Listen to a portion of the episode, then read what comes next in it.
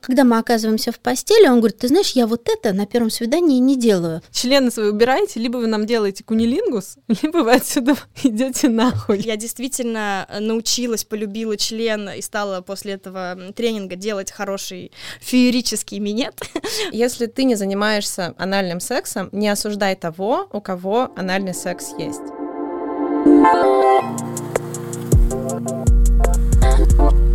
Всем привет, я Наташа Чернова, и это подкаст «Взяла и сделала».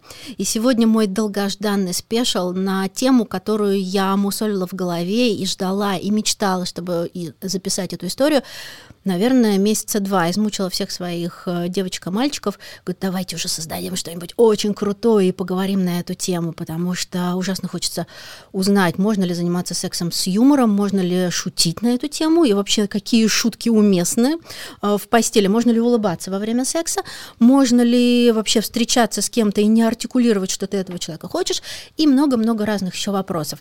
И сегодня со мной в студии ну, по-моему, это женщины, которые правят секс-миром сейчас в Москве и в России. Я начну с Тани. Таня, привет. Расскажи, кто ты? Привет, очень приятно прекрасный лесный эпитет, мне кажется, мы все сейчас почувствовали свой power. Меня зовут э, да, Таня Дмитриева, я одна из основательниц, хорошо, что у нас сегодня здесь двое, компании Kinky Russia, которые главный продукт — это Kinky Party, те самые вечеринки. И в том числе запускала другие проекты, «Секс-просвет 18+,» без цензуры, большой бурлеск, проект Ladies of Burlesque, все это я делала вместе со своими партнерами. И сейчас э, буквально в следующем месяце будет релиз первого секс-тех проекта приложения по улучшению сексуальности. Вау. Да, это прям тоже, очень круто. Над которым я работала последний год. Тая. А, привет. Меня зовут Тая. Я очень похожим занималась, чем Таня. Мы, собственно, с ней познакомились благодаря секс-просвету, а, куда я пришла и решила, что с Таней надо дружить. И мы решили, что надо делать еще и вечеринки вместе. В тот момент Таню как-то никто с этой идеей не поддержал из тех партнеров, которые с ней были на секс-просвете, а мне как раз очень хотелось, и Тане хотелось. И вот мы как-то сели и решили, что надо попробовать. Попробовали, дело пошло, вместе с вечеринками появились и сайт-проекты наши Kinky Practice, Kinky Market, э, дальше мы запустили Kinky Day, как как в каком-то смысле тоже секс-просветительское мероприятие с лекциями, маркетом. В общем, начали делать все, что связано так или иначе с секс-просветом. Вот пятилетие Кинки-пати было как раз э, буквально пару недель назад. Класс. Лена, привет. Привет, я Лена, я одна из основательниц Пурпура. Мы э, производители и медиа продуктов о сексе. Почему я говорю производители? Наверное, это самое главное, что мне хотелось сделать. Я видела, как появились какие-то магазины, которые перепродавали, но я не нашла никого, кто бы что-то делал классное для секса, такое, чтобы его было просто не стыдно поставить дома на полку и вообще не прятать. И, собственно, я это сделала. Я хочу вам сказать большое спасибо за то, что вы делаете. Два года назад, когда я закончила свои отношения, я обнаружила для себя, например, Тиндер, артикуляцию, какие-то новые социальные нормы. Я не читала и не знала ничего про ваши вечеринки или не успела узнать про ваши медиа. Это все недавнее знание. Но где-то на подкорке своего мозга я понимала, что что-то меняется. И меняется в комфортную для меня сторону. Потому что, да, я, например, никогда не разделяла для себя секс и любовь любовь. Надо ли разделять секс и любовь? А, мешало все в кучу. Да, я не знала, можно ли писать первой мужчине. Или, например, я не знала, а можно говорить своим друзьям, что мне нравятся девушки и мальчики одновременно? И первый мой главный такой основной вопрос, те изменения, да, у вас за пять лет, у Лены за год, вы как-то ведете какую-то статистику, вы что поменяли? Или вы просто, не знаю, ловите кайф, пять лет тратите свои деньги на то, чтобы проводить вечеринки, не знаю, собираете какие-то штуки и ничего не меняете. А зачем вообще менять? Или все-таки что-то происходит? Вы сами ощущаете, что вы что-то руками поменяли? Не все вместе, а вот ты, Таня. Да, ощущаю. И что? Ну, у нас есть ценности э, в Кинки-пати, и они зафиксированы в нашем манифесте.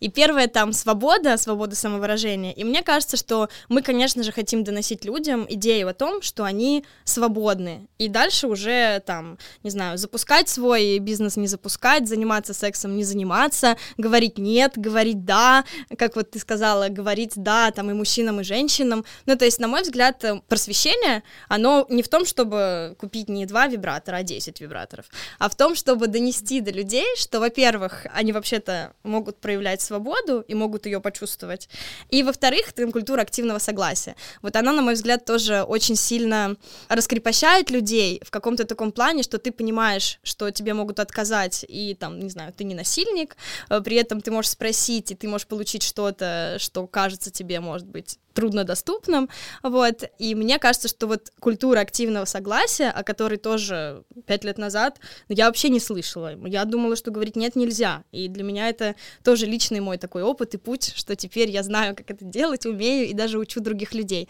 Я не считала себя феминисткой, не называла себя феминисткой, и была такая довольно э, в патриархальном, в патриархальных рамках воспитана и жила в них, и вот это ощущение того, что на самом деле есть у меня и права, и возможности, и пространство для разных маневров, это тоже пришло вместе вот со всей этой темой, и это тоже то, что мы а, транслируем, и, как мне кажется, это помогает людям. В 95-м году я познакомилась с парнем, который пригласил меня в ресторан.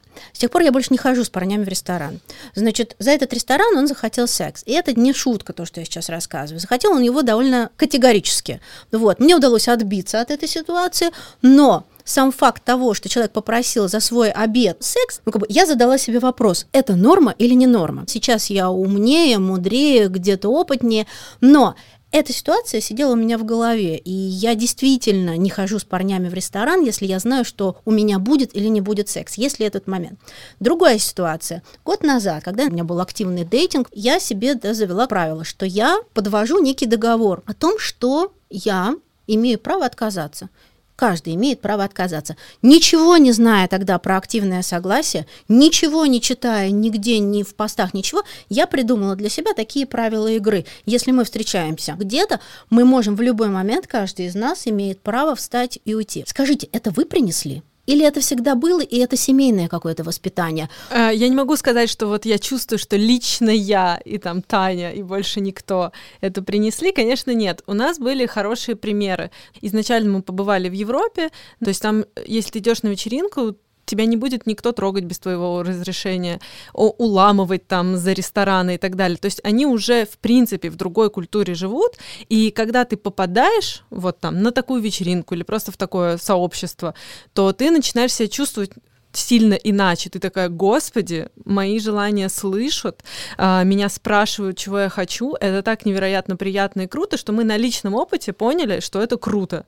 Уже невозможно было здесь идти в клуб, сидеть с коктейлем, вот ты сидишь, ты через трубочку это сосешь, и там вот ждешь, что тебе кто-то подойдет. Ну, то есть ты знаешь, из-за того, что ты воспитан в этой патриархальной, да, российской культуре, что вот правила такие, мы это все знаем на каком-то подсознании. И про рестораны мы знаем, знаем и про все. Но в какой-то момент это просто начинает быть противным твоей вообще самоощущению. Ты такая, господи, зачем я это делаю, если можно по-другому? Блин, мы хотим другого. Мы хотим показать женщинам, что они могут находиться в безопасном пространстве, при этом быть сексуальными, выражаться, быть яркими, если они этого хотят.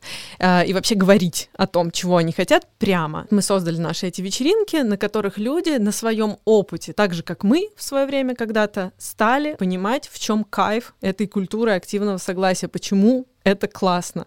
И этих людей становится больше и больше. К нам все время приходят новички.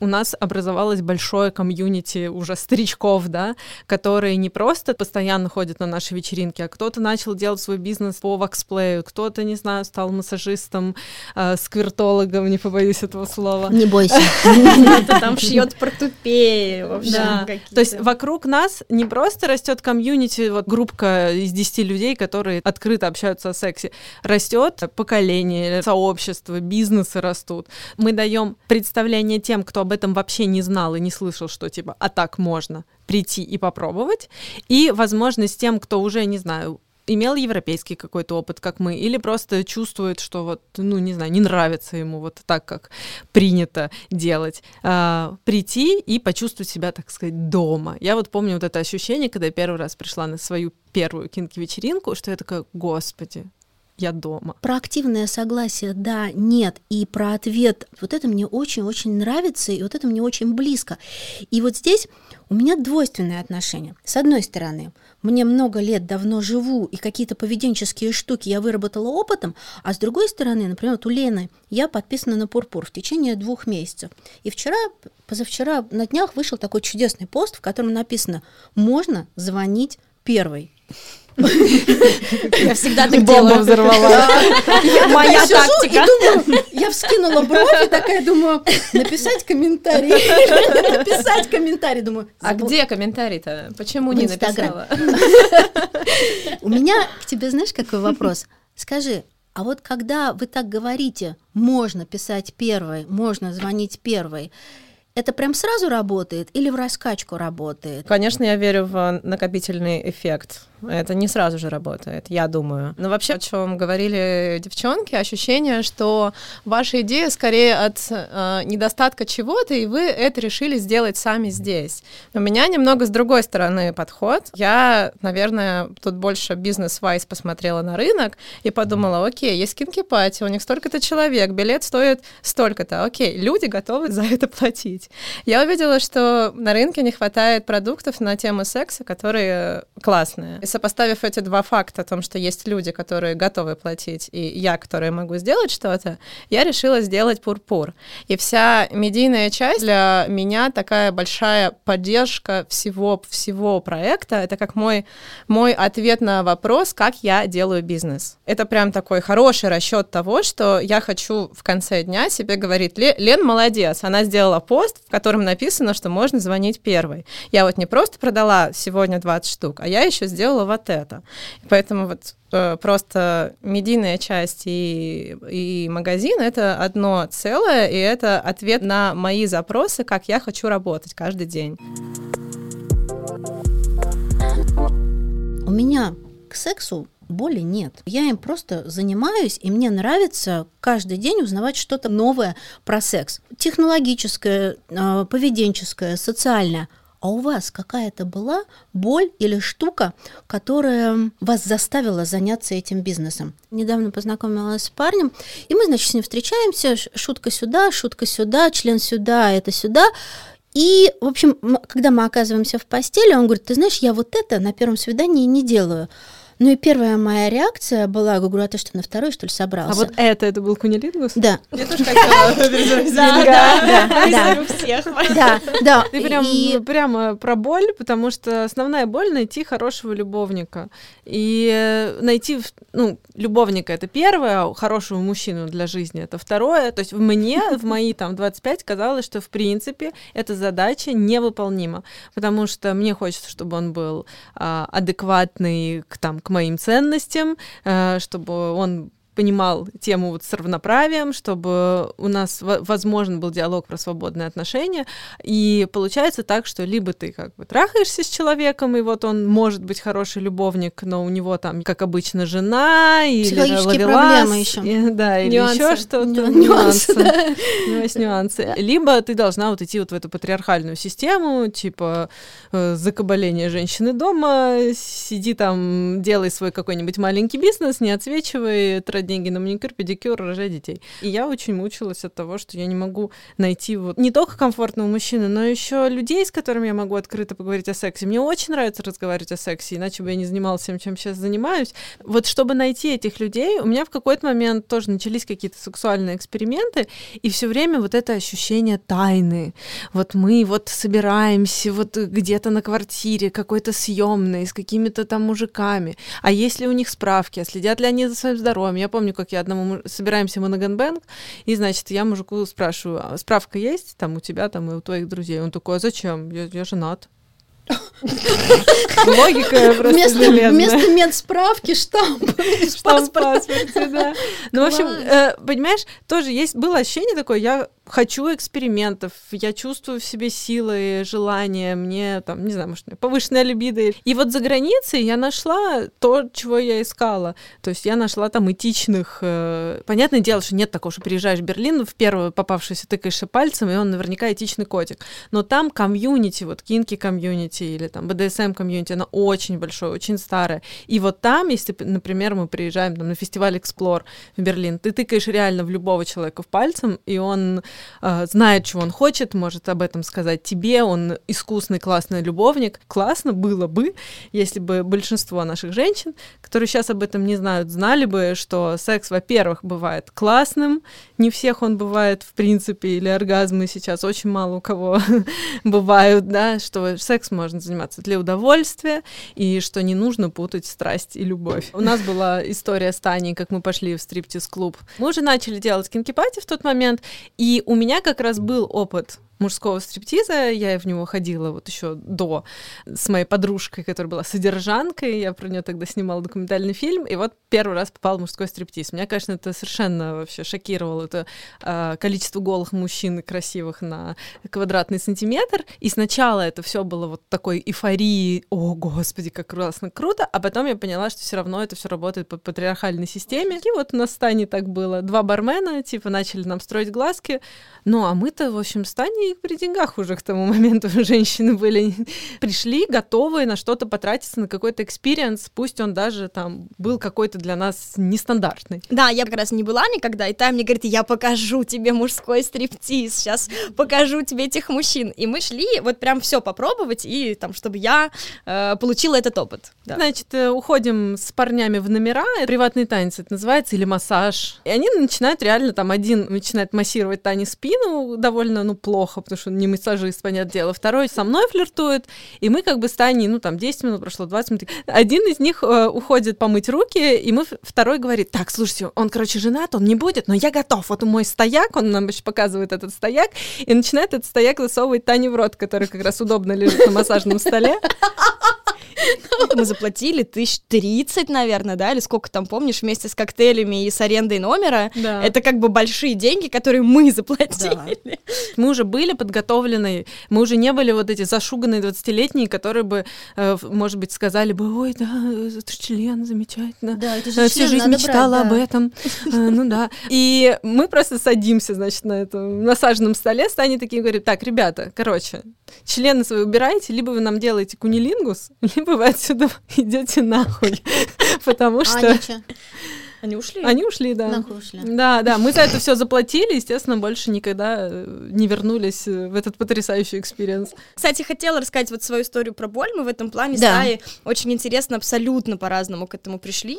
Вот, э, вот она как раз смело, с любопытством все проверяла и такой была свободной женщиной, а я совершенно наоборот. Эм, идея вот этого какого-то секс-просвета мне пришла намного раньше, чем мы начали, лет за пять, наверное, а, когда я сходила в тренинг-центр в первый раз в жизни. И у меня был вообще другой опыт. Я была в моногамном браке 7 лет. Он не был прям патриархальным, но мы э, как бы поженились молодыми, и мы ориентировались вот на то, что мы видим. А видели мы патриархальные примеры. И при том, что сами мы на самом деле как-то стремились к чему-то и пытались, и делали какие-то реально попытки как-то поговорить об отношениях, как-то разнообразить свой секс. И вообще мы большие молодцы. Нам негде было читать, нечего было смотреть, и все, что мы видели, оно нас как будто сбивало с пути. Вот я бы так это назвала. И, и у меня конкретно была, например, история. Я не любила минеты и не любила его делать, не, делала его очень плохо, и вообще... Это кто сказал, что ты его делала плохо? Сама? Ну, мне не нравилось, мне было противно в процессе. Мой муж э, тогда жаловался, но я его понимаю. Когда тебе не нравится, это действительно получается очень всем некомфортно. А, я пошла в тренинг-центр научиться. Это вообще перевернуло мой мир просто, потому что я наконец-то попала в пространство, где хоть как-то говорят о сексе, пусть даже с патриархальными какими-то замашками, где я действительно научилась, полюбила член и стала после этого тренинга делать хороший феерический минет. Это топ опыт мне очень сильно изменил вообще мое мировоззрение. И я думаю, класс, теперь я буду читать про секс открываю интернет и понимаю, что нету вообще никакой информации. И вот у меня тогда появилась эта идея, я еще ничего тогда особо не попробовала, никуда не сходила, и мне хотелось что-то сделать именно потому, что как раз вот у меня, наоборот, появилось любопытство и запрос, но я э, брезгливая, снобистская общем, э, и боязливая, вот это три моих, мне кажется, качества, которые меня от Таи отличают. Я была в тот момент очень смелая, но Таня сейчас меня догоняет, так что не надо. И действительно попробовала все, вплоть до там вот этих э, саун. Это был какой-то причем женский БДСМ, женское доминирование, какая-то вечеринка женского доминирования, которая проходила в подвале, в сауне с шестом. Накрыта поляна с водочкой, селедочкой. Я такая думаю, господи, как они это собираются вообще совмещать. Не то, что с БДСМ, сексом, вообще хоть с чем-нибудь. И вот я пришла туда, и я такая внутренне себе говорю, все опыт, это опыт, все опыт. И там был еще какой-то э, мужчина, который тоже явно туда случайно вот по афише, как и я, забрел, и он мне потом, значит, подсунул свой номер телефона, типа, я вижу, вы нормальная, типа, позвоните. Но на самом деле про подвал это хорошая история, потому что все, что было связано с сексом в те дремучие года, вот это все подвальное, да, когда ты хочешь зайти в секс-шоп, привлекало невозможно. Сильно очень хотелось туда зайти, но из-за того, что это выглядело как шиномонтаж и выглядело как автосервис, Ну, и когда это ты не туда... сильно изменилось. Все-таки, когда мы заходили, мой первый муж был из Санкт-Петербурга, когда мы заходили в Питере в секс-шоп интим, чтобы купить наш первый вибратор, это был, пахло как автосервис, выглядело как автосервис. И женщина, которая сидела там, она, конечно, сама шины точно не меняла, но я боялась купить там что-нибудь, потому что я боялась стать такой, как она. Я помню, это получилось купить не с первого раза, потому что просто показать пальцем или выбрать или упаси Боже, покажите, пожалуйста, как вообще эта хреновина работает. Ну, как бы это не поворачивался язык, потому что тебе не создают комфорт. Атмосфера не та, ну да. Конечно. Мы друг другу могли, и не знаю, и заняться сексом в тамбуре, и могли заняться сексом, ну, нам было по 25 лет, нам хотелось секса везде. Но вот это произнести в этом магазине мы вот это вот точно не могли. Одно, наверное, из моих таких отрывных точек — это реклама визита, а, тюбик со смазкой на фоне московского метро и подпись, я обожаю ее, и подпись, когда не можешь попасть в подземку. И я увидела это и подумала, я могу сделать лучше, чтобы не видеть вот это. Дело вообще не столько в продукте, я с самого начала говорю, что я не делаю какого-то новшества по рецептуре. Ну, на самом деле надо очень плохо делать, чтобы сделать плохую смазку. Там довольно простой состав. И все дело вообще в презентации и маркетинге, и дело в том, как ты это подаешь. И что самое интересное, реклама про подземку, а покупательницы женщины практически на 90%. Смазку чаще всего покупают женщины, а реклама все равно про по- попадание в подземку. Это же совершенно непонятно. На основе вот этого я и У тебя подумала, что нужно именно вот, от, вот от этого вот этой тошниловки, да, я просто мне другого слова не подбирается, и простите за это из 90-х, но это действительно тошниловка, на которую ты смотришь, ты не хочешь просто с этим ничего иметь общего. И я когда вижу те магазины, в которые сейчас, ну просто не нужно по- ступенькам спускаться вниз, а ты поднимаешься по ступенькам вверх, или, например, когда я захожу и я вижу, как там красиво расставлено, мне приятно и комфортно там находиться, и я могу вот это вот все спросить. Я могу с этой коробкой идти по улице, и я норм. Ну, это круто. Ну вот слушай, у меня нет Да, цели а, заставить всех ходить по улице с прозрачным а, пакетом. Вообще нет. Более того, мне даже не хочется, чтобы все стали открыто говорить про секс э, со своими друзьями и, не знаю, в своих пабликах или на секс-вечеринки ходить. Моя задача вообще не в этом. Моя задача в том, чтобы они просто говорили про секс с тем, с кем они хотят, чтобы они знали свои границы и спокойно относились к тому, что они не делают сами. А, Если ты не занимаешься анальным сексом, не осуждай того, у кого анальный секс есть. В рамках вот этой мысли мне интересно писать и говорить не про механику анального секса или минета, вот как, как, как ты сходила на курс. Моя задача говорить, что делать, если я хочу пойти на курс, а мой партнер или моя партнерка нет. Вот эта дискуссия о несовпадении желаний, о противоречиях, которые у тебя в голове есть, мне гораздо интереснее. Вот это поколение, которое придет, оно заниматься сексом будет, или оно будет про него только говорить, артикулировать и рассказывать? Ой, мне очень э, не нравится вот этот э, посыл с тем, что если мы будем говорить очень много про секс, то у нас не будет секса. Я его прям ненавижу, конечно. Это вообще неправда, и разговор про секс никак не убивает романтику. Можно одновременно быть адекватным, разговаривающим, и все равно иметь какой-то возбуждающий опыт. Это, конечно, очень-очень важно помнить и понимать. Для меня, например, очень много сейчас вокруг про секс говорят. Очень простой пример. Я набиваю в подкастной платформе слово «секс» и вижу порядка 2 800 эпизодов про секс. Я не говорю, что это очень много, но это много.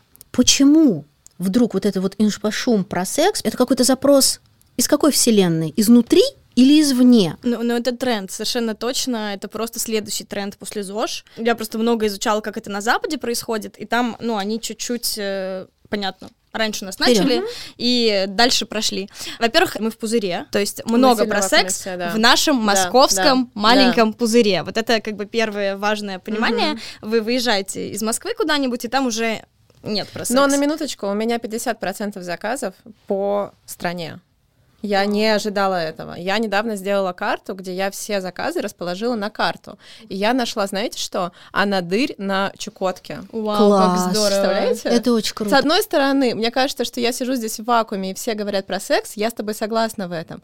Но, с другой стороны, запрос есть не только в Нет, Москве. конечно, Это он распространяется. Интересно. И мы как раз тот пузырь, который вообще заводит тренды. Конечно. То есть мы те самые, там, самые образованные. Сейчас Таня, а тренд чего?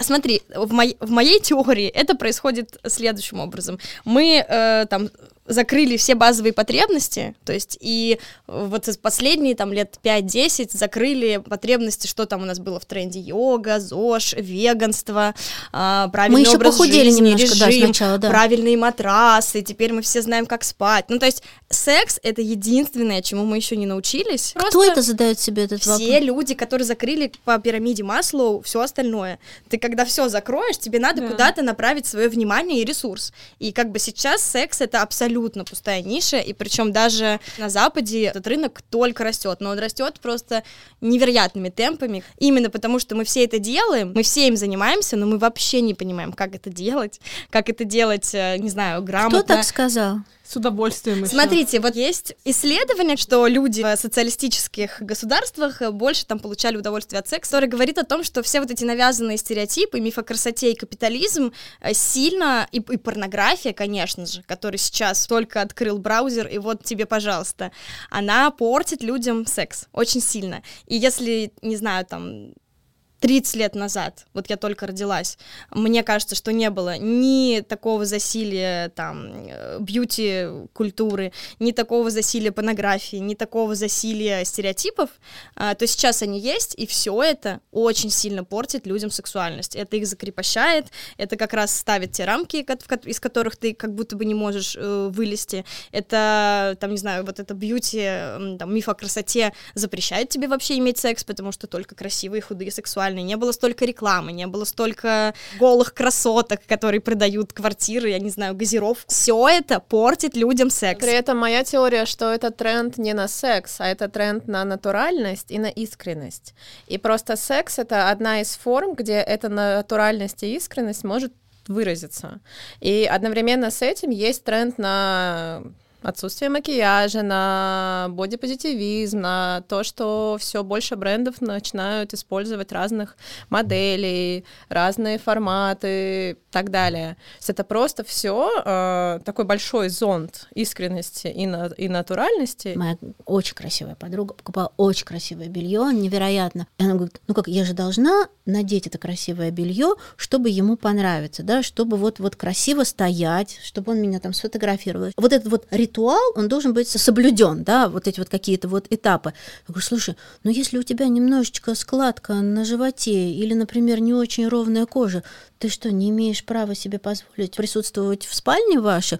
Нет, но я хочу, чтобы было все идеально. Все утрамбовали под идеально, да, обложки, глянец, трансляция, все это было про то, только идеальные люди с идеальной кожей, с идеальным телом имеют право на какие-то удовольствия. Правильно я понимаю, что это прям в обратную развернулось? Это некое решение тех проблем, ну, да. которыми привела вот эта история про идеальность, конечно. Но возвращаясь к тому, что все в вакууме, мы все в вакууме, просто зайдите в комментарии к любому белевому сайту, Инстаграму и почитайте, что пишут в комментариях к любой фотографии, которая не идеальна. Мы с вами живем в вакууме.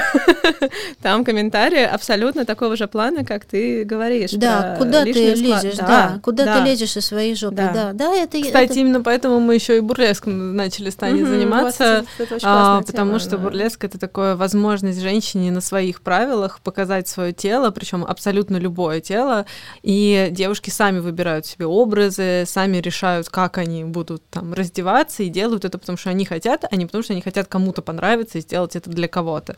На, на самом деле, мне кажется, что вот все, о чем мы сейчас говорим, еще очень сильно близко к идеям феминизма, к которым мы тоже вот с Таней пришли благодаря своей работе, потому что без этого, ну, вообще никак. Без того, чтобы э, пересмотреть роль женщины вообще в социуме, женщины теперь тоже могут не рожать 12 детей и не заниматься заниматься только детьми всю свою жизнь, а, например, заниматься карьерой. И появился этот запрос, а возможности еще как бы не, не успели угнаться.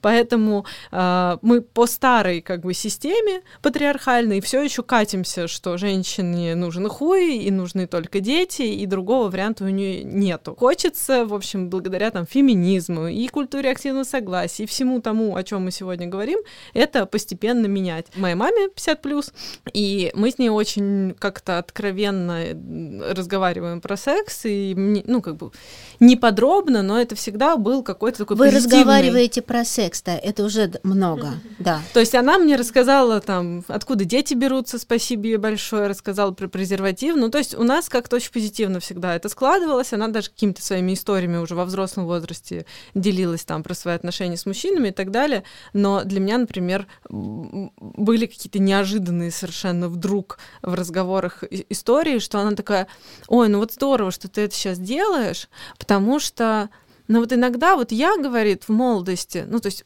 мы имеем в виду, что у них там был с папой роман, и она очень позитивно всегда говорила, что секс это здорово, тра-та-та, тра-та-та. И вот в какой-то момент она мне говорит, что бывали такие моменты с сексом, что я после секса плакала и уходила на кухню плакать. И он ко мне приходил и говорил, что случилось? Она говорит, а я не знала, что сказать. И как бы я не знаю там, что было не так, но было очевидно, что что-то было не так. И поговорить об этом люди не могли, у них не было этих атрибутов, ну, слов, как бы, слов даже шаблонов навыков, не было, которые, да, этого навыка, никаких да. примеров. Поэтому мы и говорим, что люди раньше занимались сексом по-другому, не потому что они там пенетрацию по-другому, не знаю, не, не прямо, да. а сбоку делали, а потому что у них вообще не было этого разговора. Даже при суперпозитивных двух влюбленных в друг друга людей могли случаться вот такие сложности. С другой стороны, насколько эта тема конечна, не конечна, вот как вы видите, про это можно говорить вам, вы про это будете говорить еще долго? Мне почему-то кажется, что на, вот, на нашем веку, ну мне так ощущается, что мы не закончим этот разговор, потому что настолько сильные нужны изменения, и я говорю не только сейчас про секс-просвет, но и про равноправие. Есть такое тоже э, предубеждение, что феминистки это против мужчин. Нет, мы просто хотим найти свое место в этом обществе, чтобы с нами обращались не как со вторым полом, да, и мне кажется, что, конечно, очень долго все это будет происходить, и дай бог вот наши дети в каком-то новом мире будут жить и будут уже с какими-то другими проблемами справляться. Я хотела просто обратить э, внимание на статистику, э, что вообще в секс-просвещении и э, в секс-бизнесе, и там вот в секс-техе не только в России, но и на Западе 90% женщин. Mm-hmm. И вот создательницы. Это, создательницы проектов, э, женщины, которые привлекают огромные инвестиции, которые там развивают, не знаю, там Make Love Not Porn, это большая альтернативная западная э, порно-платформа, которая рулит женщина. И вообще там реально одни женщины. И мне как раз кажется, это что круто. Та уже угу. ответил на этот вопрос. Ну, То есть мы также. получили там права, угу. и второй это у нас появился в последний век, наверное, а секс для удовольствия. То есть понятно, что мы всю жизнь занимались сексом, там, как человечество, но всегда это было ради рождения детей. Ну, мы и... его валидировали скорее для удовольствия. Он был и раньше для удовольствия да, тоже, да, но, да. но мне кажется, не э, без ощущения стыда вот это появилось. И, и, и элитарности. Время, то есть да, это всегда да. было там, не знаю, mm-hmm. у императрицы, кого-то, еще да. у кого-то. И вот этот секс для удовольствия как бы рождает вот эту тоже новую историю, что теперь мы можем это делать вот так. И, и получается, что появились женщины, у которых появились права, как Тая правильно сказала, которые ищут свое место, и они ищут свой секс для удовольствия. Поэтому вот этот вот разговор о сексе в основном ведут женщины и на Западе, и в России, и везде.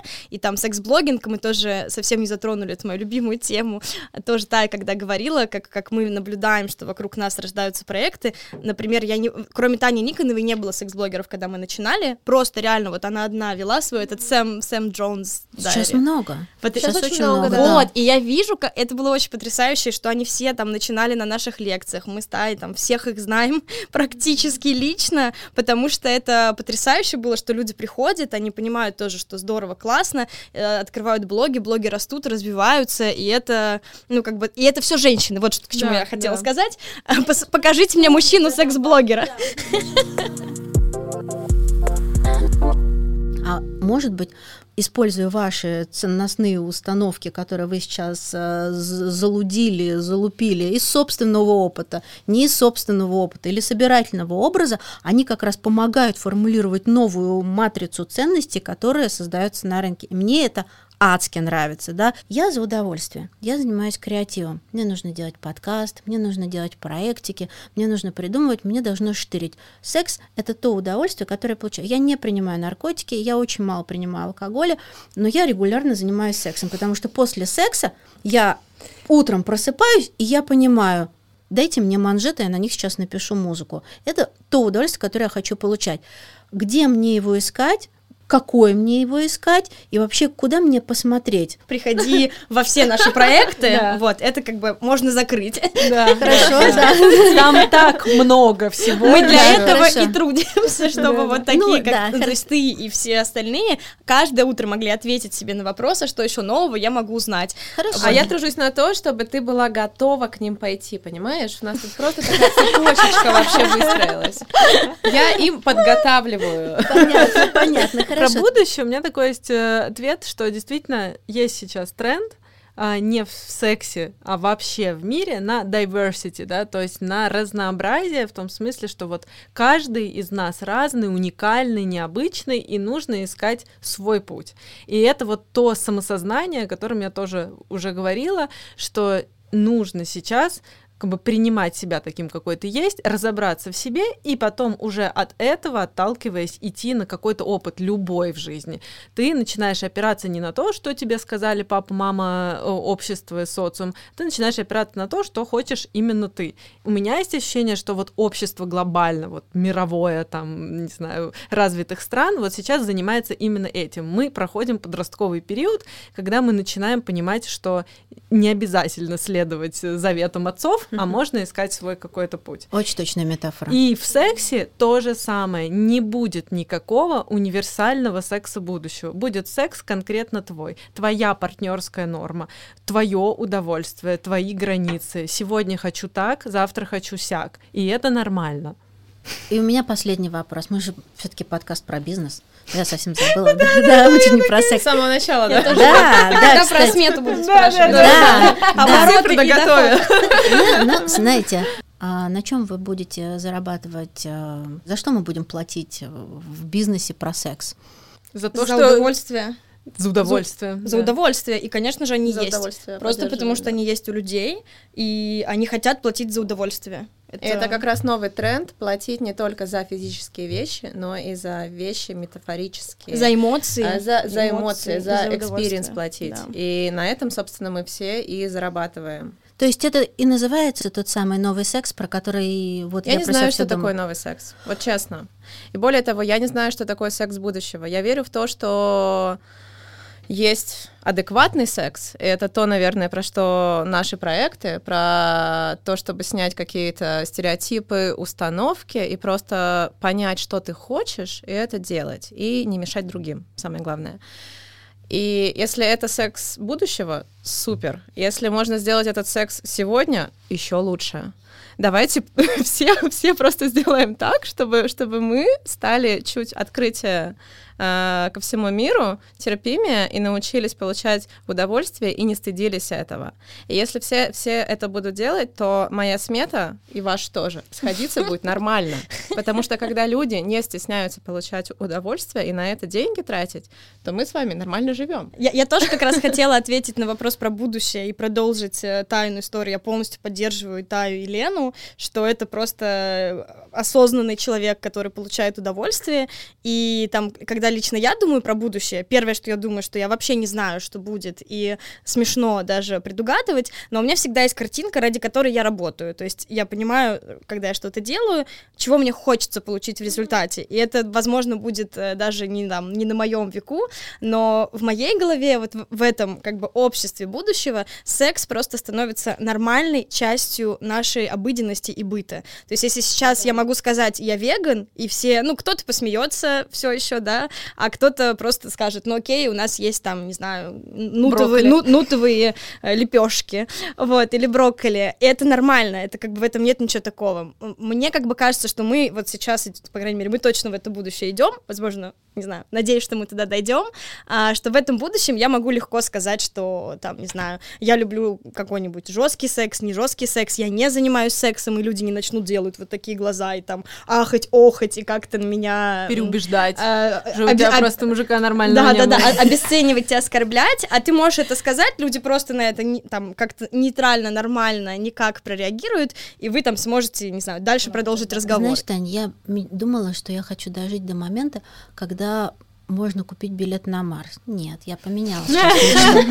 Я поменяла мечту. Посмотри на мои мурашки. Я хочу туда. Можно вот в твое будущее? Мы работаем в поте лица и зарабатываем деньги, чтобы строить этот мир.